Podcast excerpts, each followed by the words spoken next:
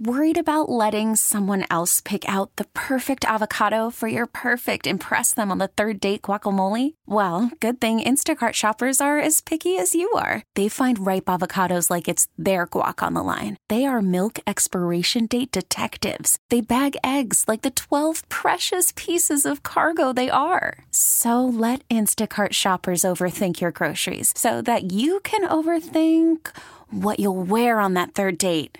Download the Instacart app to get free delivery on your first three orders while supplies last. Minimum $10 per order, additional term supply. This episode is brought to you by Progressive Insurance. Whether you love true crime or comedy, celebrity interviews or news, you call the shots on what's in your podcast queue. And guess what? Now you can call them on your auto insurance too with the Name Your Price tool from Progressive. It works just the way it sounds. You tell Progressive how much you want to pay for car insurance, and they'll show you coverage options that fit your budget. Get your quote today at progressive.com to join the over 28 million drivers who trust Progressive. Progressive Casualty Insurance Company and Affiliates. Price and coverage match limited by state law. It's time now to go beyond the headlines. And for the next two hours, go where every sports fan wants to go behind the scenes and into the practice facilities, locker rooms, coaches' offices, and press boxes to get the info before anyone else. This is the ESPN 1320 Insiders. Good morning. I am James Ham. You're listening to the Insiders here on ESPN 1320. Joining me today, Kyle has decided to go on vacation yet again. Kyle takes a lot of vacations, I'm, I'm finding. Um, but in honor of him, I wore plaid. Uh, and I've brought in Jesse Tapia to hang out with me. What's going on, Jesse? What's up, James? Coming off the bench today. Coming off the bench. This is we like to call these weeks James and Friends. Like this whole week is going to be a little different. Uh, we got Jerry Reynolds coming this, in this week. We've and then we've got more friends coming in this week. But today, uh, Jesse, we got so much to talk about because we had one of the most spectacular weekends of NFL football that I can remember. This is one of those weekends like you send out, you're sitting there as a sports fan, you send out like kind of a cheesy tweet, you know, like, oh, this is why we love football because of things like this. Yeah, all those games, all of them were fire this weekend. Yeah, I, I wanted to send out one of those tweets, but then I'm like, you know what? They're all, they're it's everywhere, and I'm just gonna sit here and enjoy it and enjoy the fact that the Kings had a three day break and it, it opened this window for us to actually just take it in, just take in uh, what ended up being an incredible game for the San Francisco 49ers. We've got this Chiefs and Bills spectacular finish to a weekend, just absolutely wonderful football. The Bull, uh, the Lions and Bucks was uh, like off the charts. Ravens, man, I, Jesse, the Ravens are a problem, aren't they? Yeah, they're a problem. They're they they they might be on their own tier right now. You could say it. I think that defense, because I think going into the game against the Texans, I thought I thought they'd make C.J. Stroud kind of look how he did. I mean, because you have Roquan Smith and Patrick Queen in the middle, they're inside linebackers, and those guys just dictate the whole game as far as their defense goes. They're just dominant right now. Yeah, it's funny. You had people say, "Oh, well, they don't have like an all-name defense. It's not like they've got like the Ray Lewis's of old." Man, Roquan Smith is incredible. Yeah, it's either the Bears are going to give him this massive extension, or hey, we're going to trade you for these first round picks. So yeah, he's not just no no a no name guy. Yeah, yeah, and I think if you look at their linebacking core, the only one that's even remotely close in the league, I, I think, is the 49ers, which I think is better. Like the 49ers linebacking core of Fred Warner, and you know, it's just it's just incredible, right? Uh, so so for me, watching that, it, it's like building up to this almost like an inevitable, but I don't know that it is because the 49ers just aren't playing that well. Uh, they did squeak through, but I don't think it was like an A an A game. No, it was not. We there's some there's some questions to be to be asked and there's some answers to be discussed because yeah, they did not look good at all yesterday um Sunday. Yeah, uh, so Saturday. uh, Jesse, when you're watching um, Dre Greenlaw, not on one but on two, on both of his interceptions, were you with everybody else in America that was like screaming for him to like get down? I was not screaming, but I could hear everyone else in America hear I could hear them screaming for him to get down. Because you could just tell, like he's going up and he's just kind of like just zigging and zagging, and you're just kind of sitting there like, "Oh, what are you doing?" No, because it, all it takes is one receiver come from from back or anyone coming from behind and knocking that ball out. So you are just kind of watching like go down, go down, go down, go down. And he's just not. and he kept he kept just like every time he went to make a move, he starts out. I mean, he wasn't fully carrying it like a loaf of bread, but it was close. He carries the ball like you'd expect a defensive player to carry. yeah, the whole time. I mean, I, I think like unless you're you're someone who was pulling for the opposition, You're like, no, no, go stay up. Come on, get the ball. Somebody get the ball. Yeah, if you're rooting for the opposition, maybe you're hoping, hey, maybe pitch it back and do some whatever, try to score a touchdown or whatever. But yeah. Yeah, but it was like borderline insanity, like the whole time. And then he just kept going. At one point, they like panned through someone like with their hat got in the way, and you're like, oh, did he go down? And then no, there he goes. He's at the other side. You're like, what is happening? The camera loses him. Like I don't think I've I've seen anything so stressful. I thought uh, like Kittle after the game was spectacular. Like he's what are we doing here? Like like everybody, everybody knows. Like like we almost run out on the field and tackle the guy at, at some point. Just just go down, man. Just go down. Can you imagine George Kittle coming off the sidelines and he just lays out Dre Greenlaw? He's down. He's down. Yeah, I'll take the 15. I'll take the 15 because it comes with us getting the ball and not having to worry about it. Um, Christian McCaffrey. Uh, we talked about this before we jumped on the show. I wanted more McCaffrey, but every time you saw him, like he is a legitimate MVP candidate. That's what you saw the whole time. There's like a tier. We always talk about the tiers of quarterbacks. There is one tier above the rest when it comes to running backs this season, and it's Christian McCaffrey. And I thought he was absolutely spectacular honestly, Christian McCaffrey is on that tier in the NFL where he's just one of the best football players in the league right now, if not the best as far as what he can do on the field. But yeah, he was he was doing his thing on um, Saturday. Kyle Shanahan kind of made it a little bit weird with the, with the way he was calling the game, but we'll talk more about that. Yeah, do you think that at, at a certain point that Shanahan like just just trust in the in your guy? Right? Yeah, there's a point with these um, new age coaches like Kyle Shanahan, the LaFleurs, the Mike McDaniels, where like they're the geniuses. They have all these like gadgets, like all these new, new things, the wrinkles they like to run. And there's also times where I like to say like football is not that difficult. Hand the ball off to your running back that's getting six yards a carry, and we'll just play regular old school football. Yeah, just go run behind the Hall of Fame left tackle. Just go get as many yards as you can each down. Slow the game down a little bit. Uh, overall, like I, I thought that the game plan was okay. I thought Shanahan was a little bit limited once Deebo went down, and that's always sort of his his like ace up the sleeve. And when you take that player away, it, it really does like sort of pare down his offense. And for a little while, I thought they had a tough time adjusting, which I'm not sure why, because Deebo leaves games early a lot and he gets hurt and he misses games quite a bit. You should have like a plan B. And I thought Jauan Jennings did a great job as a wide receiver. And more than that, as a blocker, I thought one of the highlights of the week was watching Jauan Jennings like take a DB and and not only like run him off the field, but like took him all the way to the Gatorade yeah, table. he put, he put him back in the stands. He turned him into a fan at that point. Yeah, that was wild, wasn't it? Yeah, that's, that's honestly something you see in the movies or whatever. I think it's like you call it blind side. I don't know if we like this movie anymore because of everything that came from it, but just kind of he's blocking the guy and he blocks him over the sidelines and all that. That's kind of what it was. Yeah, I think that might have happened in the Waterboy too. We'll stick with that. Yeah, shout out Bobby Boucher. Yeah, that's right, Bobby Boucher. Uh, yeah, so I thought that there were plenty of moments here where players stepped up where the 49ers look like a legitimate contender. But you made a, a, point as we were as we were prepping. Did the Niners look like the weakest of the four? Did was their path to to where they are today? Do they just look like they're a little off still? I, I think so. I mean, because you kind of can tie it back to, I mean, because they have the bye, of course, in between um, with the wild card round. But I mean, since Baltimore, they haven't looked great. Week 18 was you played your start or your um, bench half the game or whatnot. But like since the Baltimore game, they haven't really played 49ers football. I guess you could say. Okay, yeah, and I buy that. I mean, like, look, eh, some of these teams, like they they truly like watching Patrick Mahomes bring bring uh, the Chiefs back against the Bills and sort of this back and forth affair where they were truly tested. I, I thought that Josh Allen was tremendous. Um, you know, not only running the ball but throwing the ball. I thought it was funny. It's almost like we had what is that the Freaky Friday or whatever, where they switch.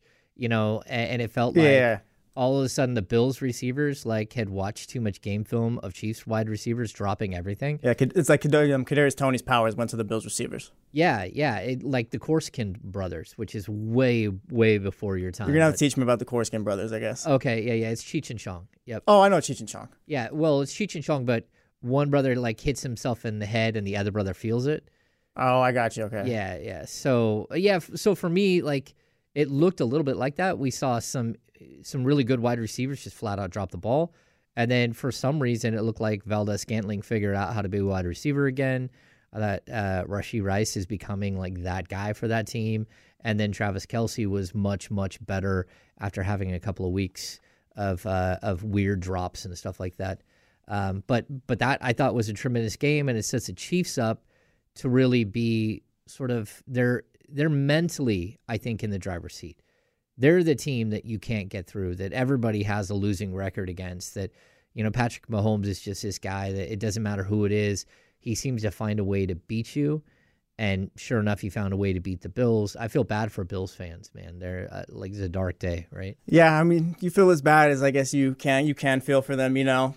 You are a Dolphins. Yeah, guy. you feel as bad as you can. I mean, ah, oh, that shucks. That's tough. Sorry to Bills fans. You guys, yeah, maybe next year, but I mean, yeah, I'm excited for them. I'm like yesterday's game, the Chiefs and the Bills. That was pretty much what we all wanted, what you all expected, what we all expected between the two. Yeah, and I think the the Chiefs they've been the Bills boogeyman, but going up against the Ravens next week, I mean that's kind of the team they haven't faced much, um, faced off much in the playoffs, but regular season the Ravens have had their number a bit. Okay, um, I do like that the Chiefs defense is playing at just a, an all time high.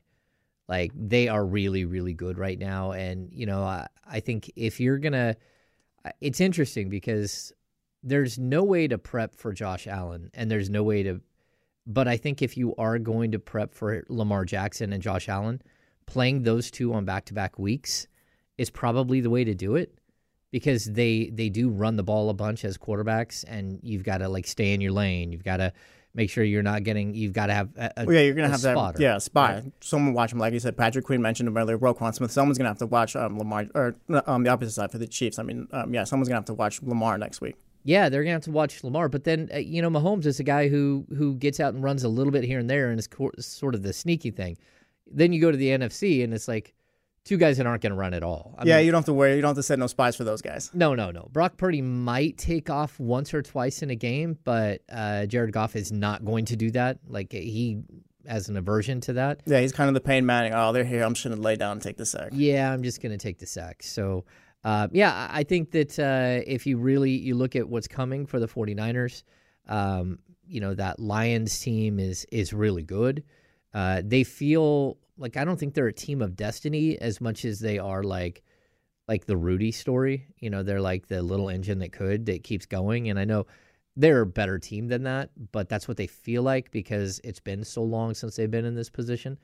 Uh, yeah, they kind of got that Detroit stink on them still just kind of like like we'll call it we'll call it what it is. Detroit stink, like kind of like yeah, like you guys are playing well, but uh, like I don't know. but you're the Lions. Yeah, you're the Lions. I, I think it's like if in Sacramento, like it's kind of the same thing with the Kings. Yeah, like you're in the playoffs, but well, we saw it exactly last year. They were the three seed. People like, uh, yeah, but come on, really? Yes, exactly, exactly. So I, I think that uh, the Lions have a lot to prove.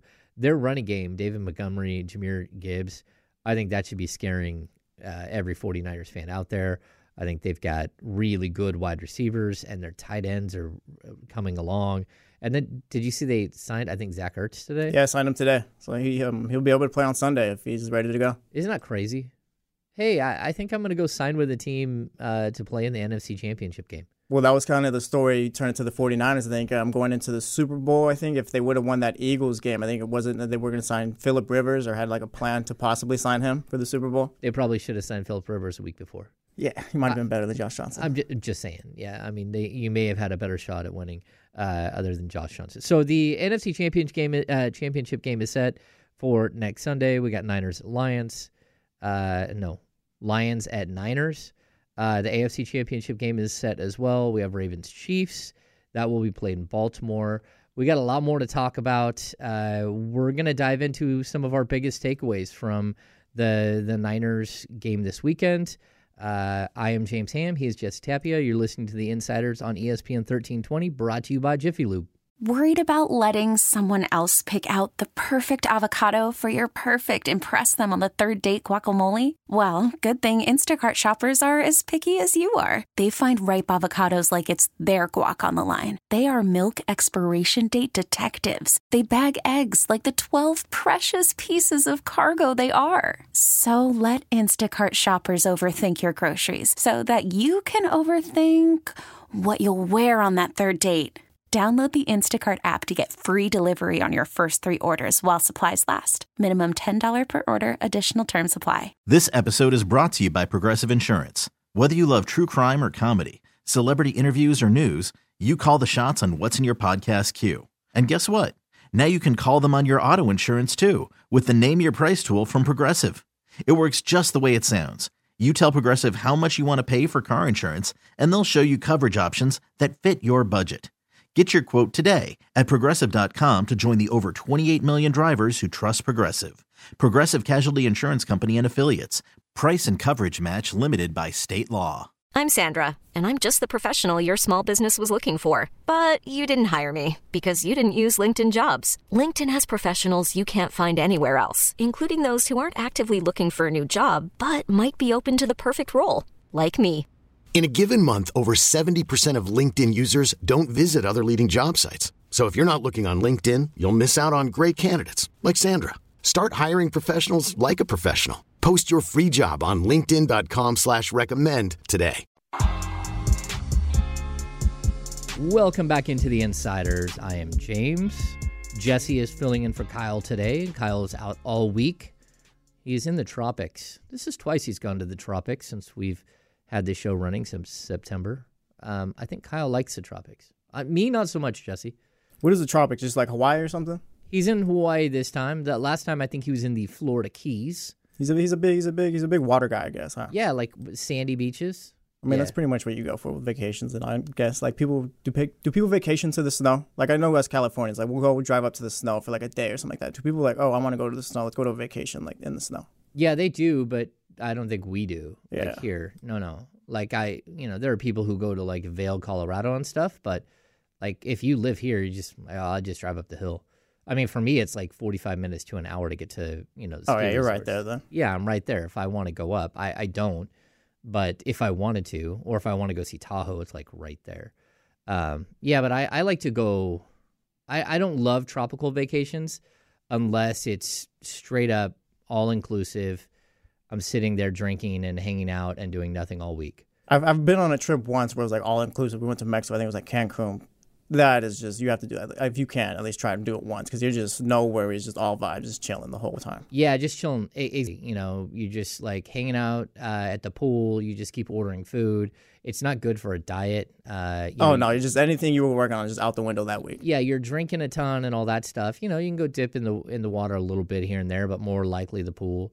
Um, I don't love those vacations. I Love like you know true like adventure, like what like we took our boys to Europe right before the pandemic. Um, you know, Costa Rica, Belize, like, but those aren't like more tropical, like where you're doing like zip lining and going through forests and stuff. I don't know. I, I just burn too bad, Jesse. See, I'm I'm the, I'm not a big vacation guy. We'll go like for a week long vacation. I realized because a couple years ago we went to Miami to go catch a Dolphins game. We were there. We were there for a few days, and on the third day we catch the Dolphins game. We're there for a couple days after that. I'm kind of like, all right, I think it's time to go home. I'm, I'm a homebody. Okay. I, I like a good nine day vacation. Like I like to book in the weekends because it always, if you go far enough, it, it usually takes you a day to acclimate with travel. And then your last day, you're worried about the day of travel back. And so I like having as many days in the middle as possible. Uh, all right, let's get to uh, let's get to our biggest takeaways. Uh, this was a very very entertaining, tight, like close ball game. Uh, and, and to be honest, I- I think the the Niners and many were were lucky to escape with a win. Um, it's kind of what we. I, I did not expect this. I don't think the Packers fully expected to be in the game like that, and so I, I think that's where I would start. Like the expectations of that game. Were you caught off guard by Rusty? The the Niners looked. Yeah, completely. Because I mean, you go into the game. I think we all thought uh, the Niners were what nine and a half point favorites going into the game. You expect, oh yeah, Niners are gonna like. Green Bay did what they did against Dallas, but come on, it's Dallas. It's what they do in the playoffs. So you kind of take that with a grain of salt. Although Jordan Love has been playing well, but you're just kind of going into it expecting, all right, Niners are going to handle their business. They got a week off. Like defense will take care of business. Get the ball to CMC. Brock's been looking good, but no, just you turn it around. The Green Bay was probably the better team of that game for about 53 minutes. No, I, I thought they were too. They, they honestly, the game shouldn't have been as close as it was at the end either. Green Bay did not take care of opportunities in this one. Yeah, I mean, I, I think that's where we would start. Like Brock Purdy had two like full blown picks that he threw and was lucky enough not to have those go the opposite way. Yeah, to- Darnell Savage dropped that one where it could have been a pick six. It looked like he was just ready to go. If he catches it, he's just boom to the end zone. Exactly. And I think that the 49ers capitalized on the mistakes by Love. Uh, Love, I, I- I did think he had a better game for the most part over Purdy, but in the end, that doesn't it doesn't really look like that at all.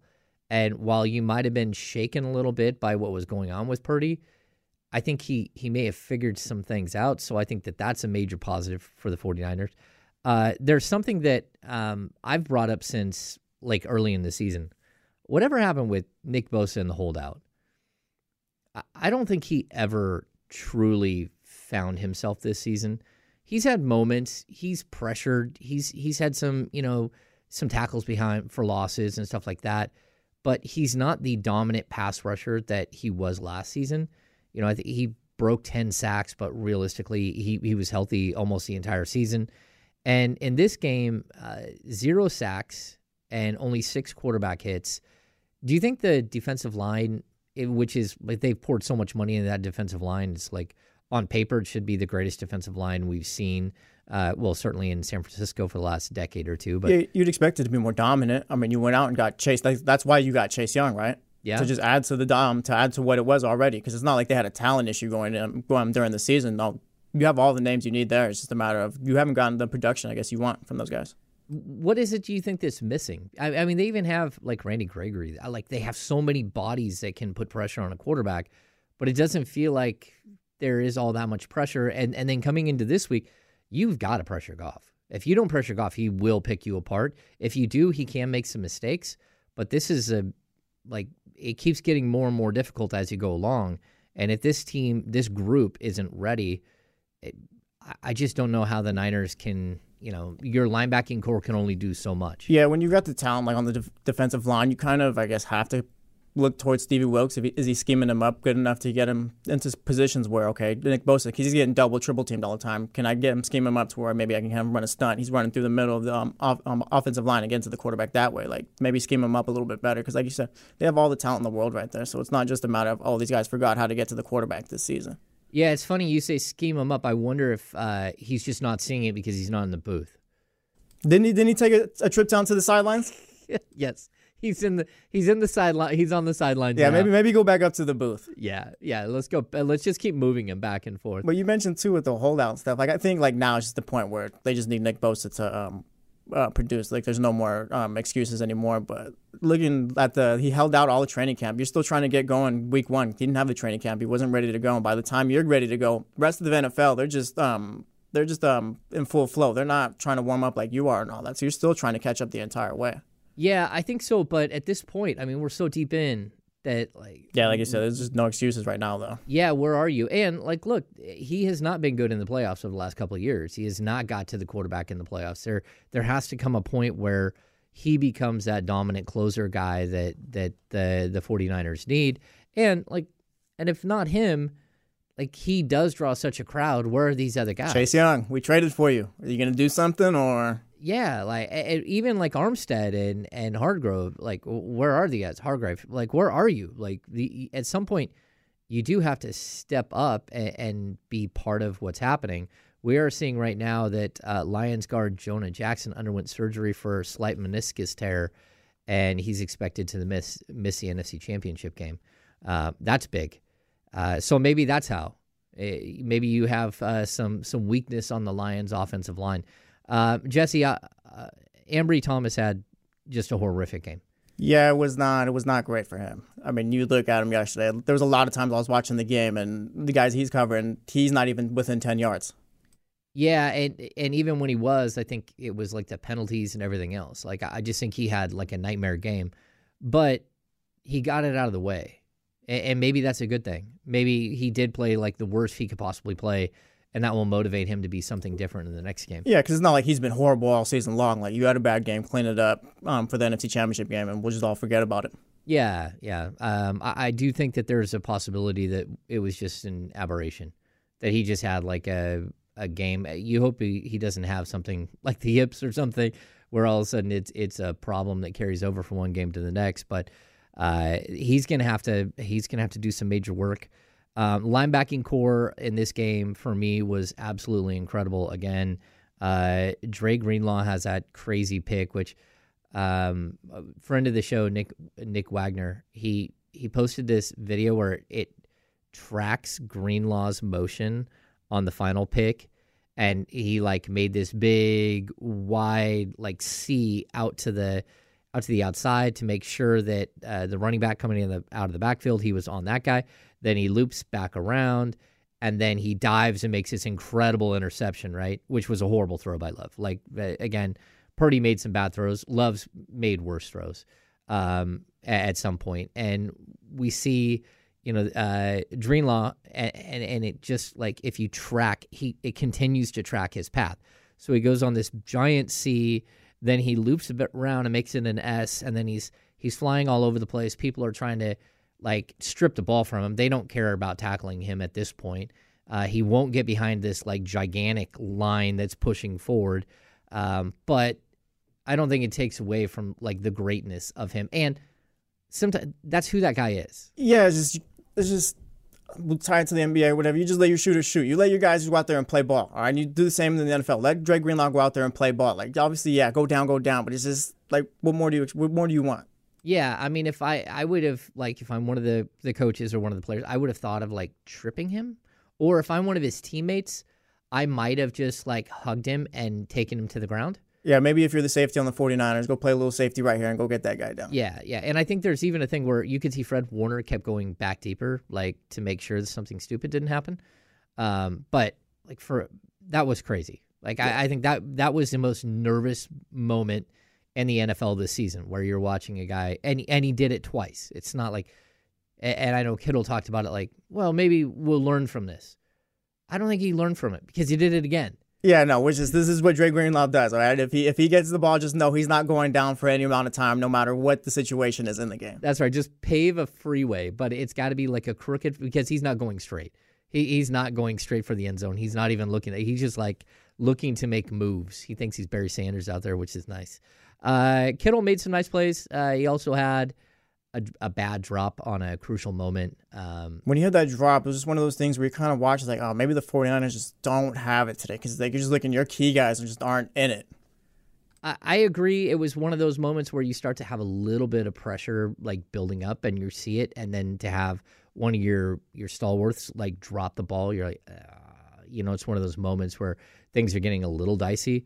Um, and then I thought I thought Jauan Jennings stepped in and um, was absolutely phenomenal for a, a second slash third wide receiver with Deebo out of the game. I mean, made the play of the game from arguably, you can say, I think. Yeah, yeah. The catch was amazing. His blocking was spectacular. I, I just thought he was very, very engaged. And I, I always think that of him. I always think he's a much better player than he's allowed to be on the 49ers, which is just kind of a shame. Um, all right, well, we're going to step away. When we come back, um, we're going to jump into uh, the Brock Purdy situation and sort of the game that Brock Purdy had, and whether this was a a growing up like a coming of age story on ESPN thirteen twenty.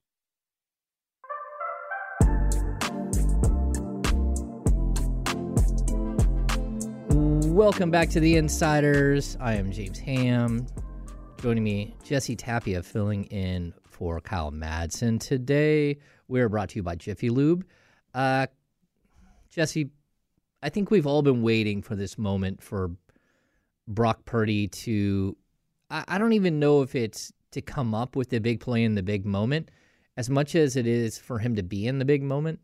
It's so rare that the 49ers are in a super close game where you need a quarterback to kind of step up and do something, which I think is, you know, I don't know if you saw if you saw that the Niners were 0 and 30 now that was a fun stat going around yesterday. Yeah, I think it was going. Yeah, it was going around everywhere like crazy. Right there, 0 for 30, win trailing by seven, going into the fourth quarter during the Kyle Shanahan era. Now, I think it, it probably like opens up a larger discussion about Brock Purdy not being in that situation because his coach is not usually in that situation, and you know, part of being a quarterback is that there's a symbiotic relationship with your head coach, right? You've got to be on the same page. And if your coach for some reason has a track record, a proven track record of not being able to come through in the fourth quarter, why would this be a Brock Purdy issue? And I, you know, as much as it is uh, a Kyle Shanahan issue, right? And maybe it's because he hasn't had quarterbacks who could put him over the hump. Maybe it's because he doesn't scheme well enough to get through that fourth quarter. Maybe he makes mistakes as a coach. Either way, I think it's an interesting stat. And to see Brock Purdy find his way through that minefield and improve the 49ers, they are now 1 and 30 after uh, trailing by seven or more in the fourth quarter. I think it's actually a pretty big deal. It, it see, it, it it is, but for me, like it also it isn't in a way too, just because like, I mean, they were they were coming from behind just because Brock wasn't playing well. Like I feel like yesterday, it was a matter of it was like two extremes. Either Brock Purdy is like, oh yes, like he he's their guy, he can like bring him back, like he's I think he's done it or whatever. You kind of look on the other side, it's like yeah, I didn't play well, but he did like um turn it up when he needed to. I just I don't know. There's more. I'm not putting as much stock into it. I think like Brock Purdy did play himself out of a hole yesterday, if that makes sense. It was probably the second or couple, like one of the first few times in the game where he actually did play play all right. You know. Okay, so overall, your your opinion was he wasn't great the whole game. I thought I'm, I, am not coming away, I'm not coming out of that game like blown away like like the 49ers not blown away but like the 49ers like they have like like this guy who can like bring him from behind and all like you know like you I need to see more if anything. No, I get you. I get you. I think it's a good starting place though. And to have the success and to win it is a big deal. And of course, we could talk about field goal kickers and and whether that, you know, how much that played into this, but at the same time both of them missed a field goal. Uh, for me, it was a young quarterback who in the moment didn't crumble. And to be honest, Jordan Love crumbled. Like he's the guy who threw the two picks. And Brock Purdy should have had two picks, but the you know shoulda, coulda, wouldas. I mean, he also could have had more completions and more yardage if you know Kittle doesn't drop that ball or if a couple other plays go his way. I thought in this game, strangely enough, um, I I like that Brock very seldom checks down. That he's always looking at not the first level, the check down. He's not even looking at the second level. It's usually he's looking at the third level, right? And that's where you start seeing these long drag plays. You start seeing these the, these outs by uh, Aiyuk, and and I think that that's where he likes to live. But in this game, they they try to take some of that away, and I thought he didn't handle it well. I thought there were so many times in this game where there were checkdowns, there were easy throws over the middle that he could have completed for eight yards to get them closer. Uh, possibly, you know, have a guy break something, do something special. But it was always like longer throws, longer throws. And it started to me almost like he was too locked in on that or he was too greedy. He was trying to get too much on one play. Yeah, you kind of wonder because like we always kind of forget to with Brock Purdy. I feel like he's still a second year quarterback. So you wonder if that's just things like growing pains for Brock. Like it's okay to not go in for this big play. It's okay to take the check down right here to Jauan Jennings or to CMC and take what you get from there. You don't always have to take like the big play. Yeah, and it's not like he's not a long bomb guy. So like there is a an area that he lives in, which I think is a great area to live in. I, and I I actually think it's one of the things that separates him as a quarterback. He's not always looking for the short intermediate thing, and I, I think it helps the Niners because Kyle Shanahan's system, and realistically, if you check down all the time, then you know Christian McCaffrey's going to have like 30 touches a game. And that's not good for anybody. Yeah. Yeah. The more touches that guy gets, sure, he's great and he can go do more things with it. But also, you're talking about, you know, this is, we're 20 weeks in now. Like, you don't want this guy getting hit again and again and again because you're always checking down and, and here he is in space getting lit up by people. So I don't mind it so much. I wish he would go down the seam a little bit more to Kittle. And, you know, again, Kittle had a thousand yards, so it's not like he didn't do it. Uh, but I also think that in this game in particular, it felt like, man, just stop doing it. Like take the safe route a couple of times, get some confidence built. And, you know, he finishes 23 of 39, uh, 251 and a touch. But I think all of us, like watching the game, there's a certain amount that now realize that you're in the final four and he's the fourth best quarterback. Yeah, yeah, I think you can definitely say he's the fourth. Goff is better for sure right now. I mean, I think it Because Purdy did have a like Purdy did have a bad game, and I don't give like and I was killing him a bit right here, but like he did have like I don't know. I'm not gonna. I don't know. I think I think they're about level right now. Okay, so But I, I see I see your point. Yeah, you could argue Purdy is the fourth best quarterback going into these games. yeah, and I mean, if, and if the argument isn't the fourth, it's you're like teetering on the Mhm. third, and and even still, if we go back a week, you still would have had him. I thought I might have had him as the fourth best, fifth best quarterback coming into this week, and now I feel like we're kind of in the same spot. Yeah. Like a lot of guys, you know, were knocked out, but you know he's still like not a guy who's elevated himself to a point. Uh, I think it's okay though, and I'd I'd ask this question. We talk about the Niners window, right, Jesse? And when you're looking at the Niners window, I think we we can look at it being like another two years, another three years before Kittle, you know, or even Deebo, uh, but certainly you know Trent Williams, uh, Kyle Juszczyk, like these guys that have been perennial All Pros and Pro Bowlers for you before they start to show their wear, right, or their age, or they or they just stop playing football. Even Fred Warner, I think we can put into this category. Brock is is a young guy and he can be the quarterback of like multiple windows for the 49ers moving forward. But this particular window, it really is a little scary. It's a little scary to go into a window like this where you have a second year quarterback who really isn't a full second year quarterback. And then we can add other asterisks like he's the final pick in the draft. He's not a first round pick. He's the only first round pick still around in the playoffs. I think all of these other guys are super top tier first round picks. And you, you just have this question mark about like where he can be. And and I wonder if a safer bet wouldn't have been, you know, we heard like Kyle Shanahan told Brock Purdy very specifically, like, yeah, it's gonna be your starting job unless we sign Tom Brady. Yeah, it makes more sense now, doesn't it? Because you're like, Tom Brady's old, but Tom Brady knows exactly what he's doing in this situation. He's been here, he's had the experience and all that stuff.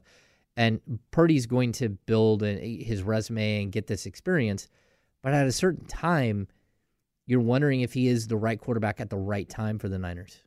I, I don't worry about it too much because I think this was the plan all along. It's just the plan was for Trey Lance to be this guy instead of Brock Purdy. Like I think That's a good point. Because if you look at it, like if Trey Lance, say Trey Lance works out, like we're going into the playoffs and it works out the way we expected. Like they're going to the NFC Championship game with probably you could argue Trey Lance would be the second, third year quarterback. He'd probably be the third, fourth best quarterback going into it. So I don't worry about it too much, just because I feel like like this was their plan. It's just now Brock Purdy is inserted into the equation instead of Trey Lance. Okay. So like they, they've kind of like this is what maybe they they've been expecting, you know. yeah, I mean, it's just a lot. You're you have a lot riding on a young quarterback's arm. Well, yeah, because the question has always been with Shanahan, like, he does he maximize the quarterback position? Because you do look, he's got Jimmy Garoppolo and all. I think those quarterbacks. I don't. I've never had an issue with how Kyle Shanahan runs his quarterback position, just because he does win. And I think that's all that matters when it comes down to it. But like, there's always been the thing, like, you never, you didn't trade for Matt Stafford, you didn't go out and sign Tom Brady, like, with with this team that you have. Like, did you did you go out and get the most talent you could? Yeah, but at the same time, uh, and I mean, he's he's been a a bridesmaid, not a bride, again and again. I mean, this is how many times have they been in the NFC Championship game now? Is this number four out of the last five or six years, right? Buddy, let me tell you, if they lost yesterday, we would have been talking. Uh, yeah, if they lost yesterday, I, the the entire show would be on whether uh, Kyle Shanahan should still be the head coach of the 49ers moving forward. And people can uh, act crazy, but I, I would just like repeat in Kyle Shanahan's ear what he said to Brock Purdy. You know, if it's if it's not Tom Brady, it's you.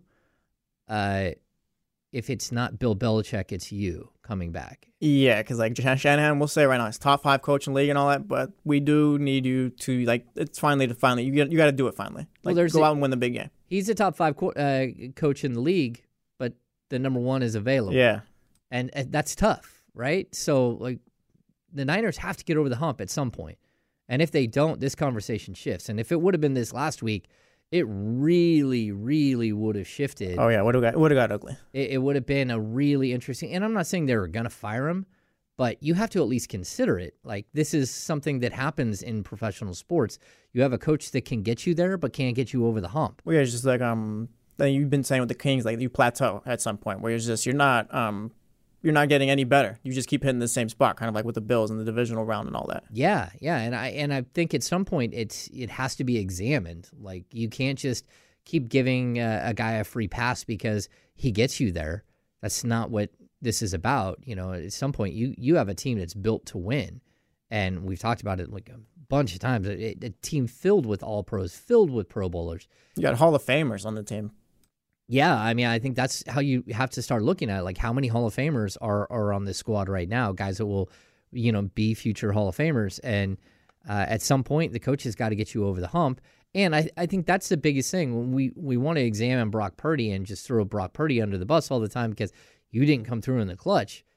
But he's playing for the coach that's 0 for 30. Yeah, I had my eye on Kyle Shanahan probably more than I did Brock Purdy in that one. Like Brock Purdy, young quarterback. He's gonna, some, sometimes he's gonna have a bad game. It happens. Kyle Shanahan yesterday, I mean, we're all watching this game. 49er fans too. Like, how come you're not running the ball? Just kind of like almost like Shanahan was outsmarting himself yesterday. Yeah, there are times where I feel that he does. Uh, he does outsmart himself a little bit.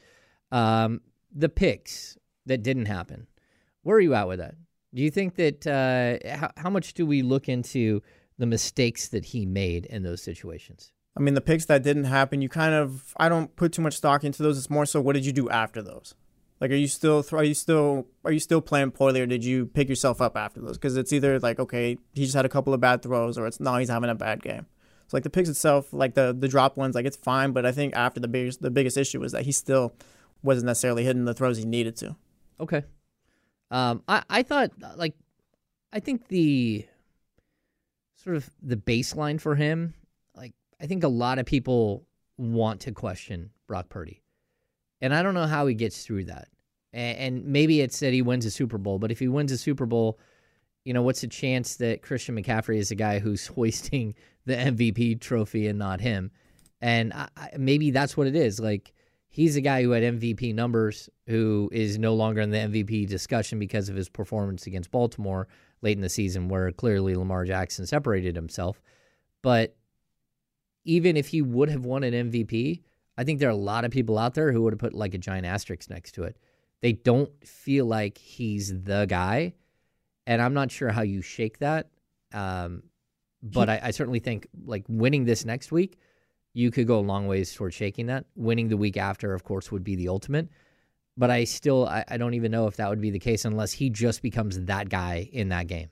I wonder how much of it is like us being greedy too, because I think you look at Brock Purdy and the way he plays quarterback. I think he is a guy who is always going to give you a high a high floor as far as what kind of team you can be. Like you take away his weapons on the 49ers and give him like average um, average receivers, decent running back, all. I think he'll still have you competing where you'll be near 500 team.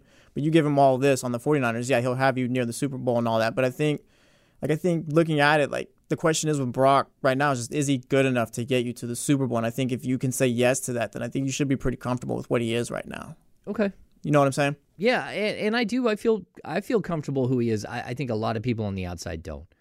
And and as far as the team, it sure does feel like the team thinks he's the guy. Like his his moxie, his ability to own a locker room and all that stuff, it seems like it's pretty high. Uh, and I mean, we saw just last season after a few games, even George Kittle was out there like, "Yeah, Brock's our guy. Brock's our guy." So yeah, they have a big belief in him. Yeah, they do. So um, he struggled to find uh, Brandon Aiyuk. That's going to be something that teams are going to do. They're going to try to take away, especially if Deebo can't play in the NFC Championship game.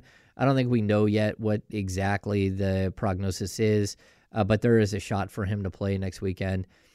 If he can't, is that one of the keys to to stopping the Niners? Is if you can take away Aiyuk, does it make Brock Purdy make other poor decisions? Yeah, because I like the other side with these quarterbacks, where it's like because Brock Purdy is not um he's not Justin Herbert, he's not Patrick Mahomes, he's not these guys who are just these physically gifted quarterbacks who can just you know change the game on their own. Like there is an aspect of the other side of Brock Purdy. It's like okay, if we take away your top well, top two receivers. One is injured, then we're taking away Brandon Aiyuk. Like, what can you do? Can you beat us? I think there's an aspect where we're still kind of like, mm, I don't know yet. Yeah, and that aspect, like, kind of where you you uh, you need to be a quarterback right now. Yeah, and, and take over. I think early in the season, I kept pointing out he just doesn't throw to anyone else.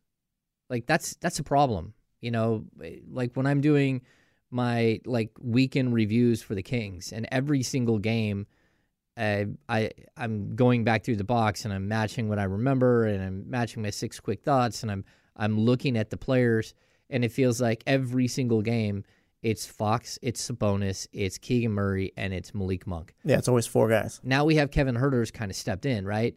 And and that gives the Kings like this other element that that makes them really dangerous. But with the 49ers, if it's only Kittle and, and Aiyuk and uh, McCaffrey and uh, Deebo, and he hasn't brought along some of these other guys for the ride. He he doesn't find Juszczyk enough. He doesn't look uh, Jauan Jennings enough. He doesn't, you know, Chris Conley has this amazing catch in this game. Uh, well, I don't know, catch. It was. It, it was, was, a big time. It was a big time catch. It was. It, I mean, he held on to it. It was where, a big moment. Yeah. Yeah, it was a big moment catch, but it was an easy catch. And I thought, like, I already threw a perfect ball. It was an incredible pass. So I don't like even that aspect of it. Like, does he have Herbert's like long, uh, like ability to go super, super deep? No, but it, to be honest with you, he's a better. He's been a better quarterback this this year than Herbert was before he got hurt or anything else.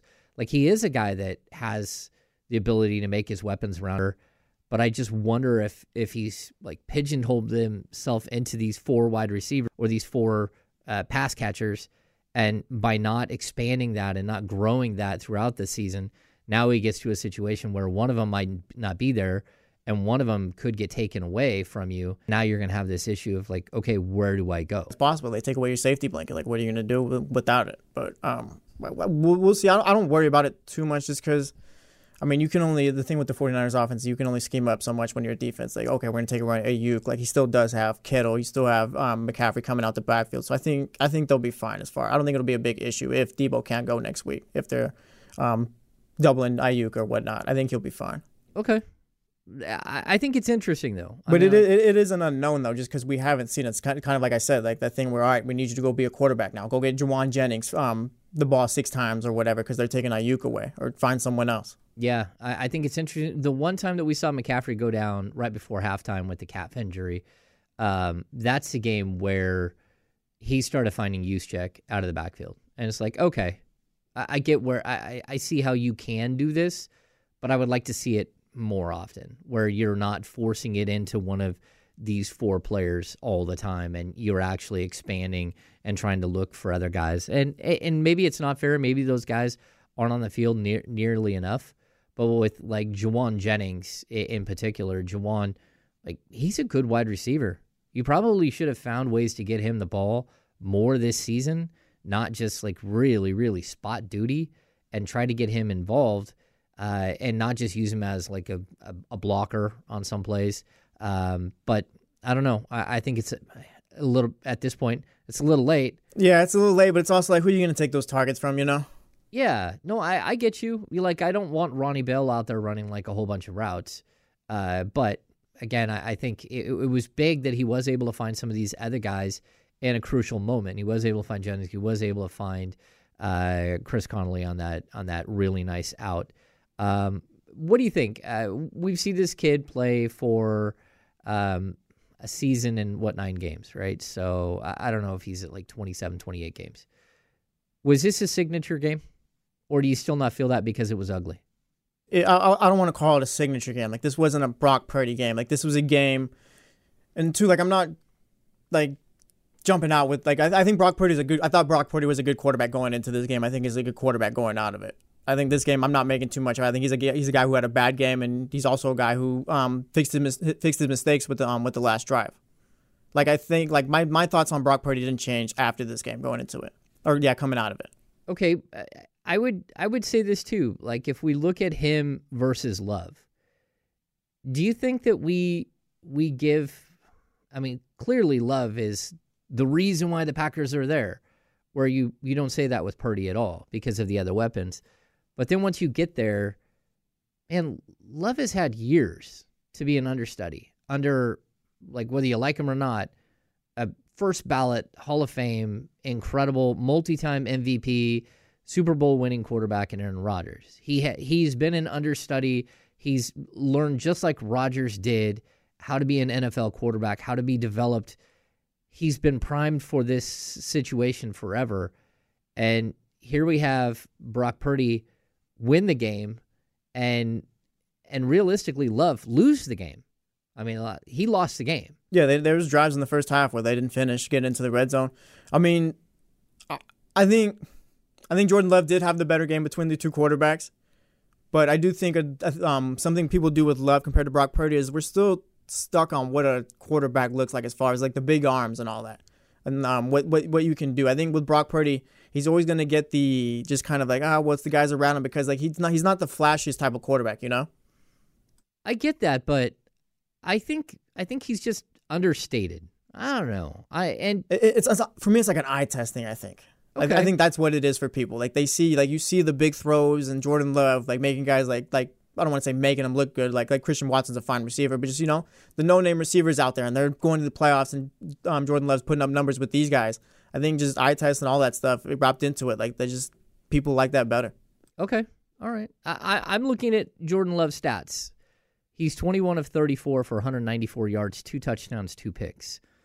And then I look at Brock Purdy stats. He's 23 of 39. So two more completions, but on five more attempts. 252 yards. He, you know, beats him by like 58 yards. One touchdown, zero interceptions. Uh, he doesn't fumble the ball. Jordan Love did have a fumble, although it was recovered. Uh, he did get sacked once where Jordan Love did not get sacked, but again, I'm going to put that on the Niners defensive line more than I am Brock Purdy making a mistake there. But for me, I, I think everyone comes out of that game saying that Jordan Love had the better game, and I would make the argument that he didn't. I, like you read off the numbers right there. Yeah, it doesn't, doesn't sound like it. Yeah, when the push when push came to shove, like Purdy got the job done, and Jordan Love didn't. Jordan Love is the one who threw across his body where he shouldn't have who who got a, a crucial ball intercepted. What on first or second down? It was yeah, it might have been yeah, first or second. They had a couple timeouts too, I think, right? Well, that and all they needed was a field goal to tie it. Yeah. Like he didn't need to go 65 yards for a touchdown. He needed to do the smart play. And and again, that the difference that I would say is that you know Jordan Love, man, I, he's 25 years old, like, but he's been in the league a long time, like at this point.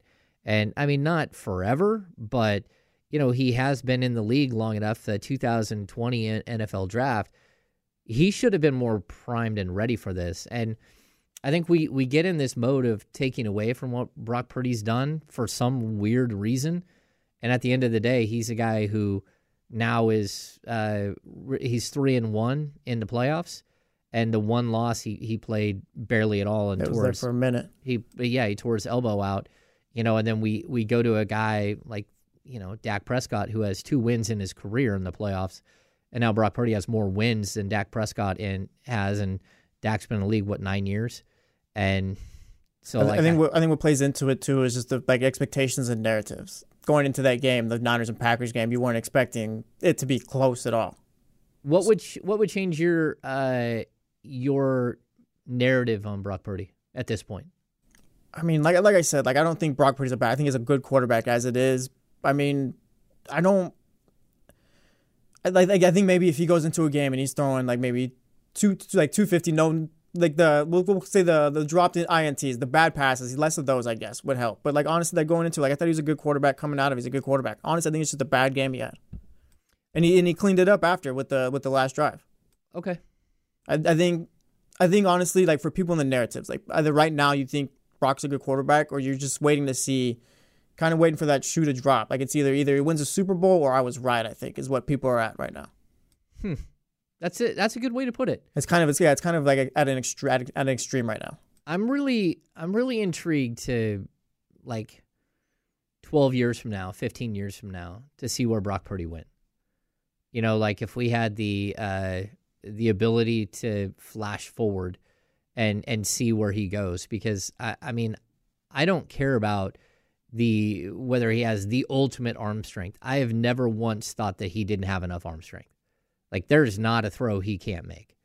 Like maybe he doesn't throw the crazy deep ball, but that's also not the 49ers offense. So yeah. I'm, I'm waiting to see that moment where it really does come into play like where he's limited because I think he moves around well enough. He doesn't take a bunch of sacks. He usually makes good decisions. On occasion he makes some shoddy shoddy plays. But again, he's a young quarterback who's trying to figure out his way in the league, and it's not like he he's a guy who came in who played at the highest of the highest of the highest levels at the college level and knows exactly how to get through all of these you know knows how to step up his game to the next level. So I'm intrigued. Yeah, because looking at Brock Purdy too, like I think a lot of us get too focused on the quarterback. Like leaving yesterday's game, I was more like Kyle Shanahan, I think could have fixed that up by running the ball more. Like there was things Kyle Shanahan could have do could have did yesterday to protect like the game Brock was having. You know, you know what I'm saying? Yeah, well, it, it mean- wasn't just a Brock Purdy like thing. You know? well that and he threw 39 passes. Exactly. I mean, uh, he probably like in a perfect world that probably is about 10 passes too high. Yeah.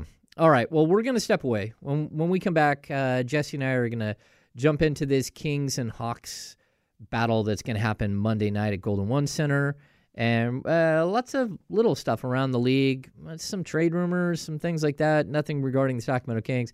We're going to hit that after the break. You're listening to the Insiders, brought to you by Jiffy Lube on ESPN 1320.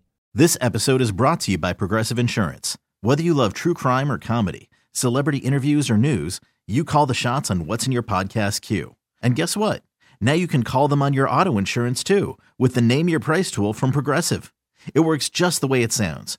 You tell Progressive how much you want to pay for car insurance, and they'll show you coverage options that fit your budget. Get your quote today at progressive.com to join the over 28 million drivers who trust Progressive. Progressive Casualty Insurance Company and Affiliates. Price and coverage match limited by state law.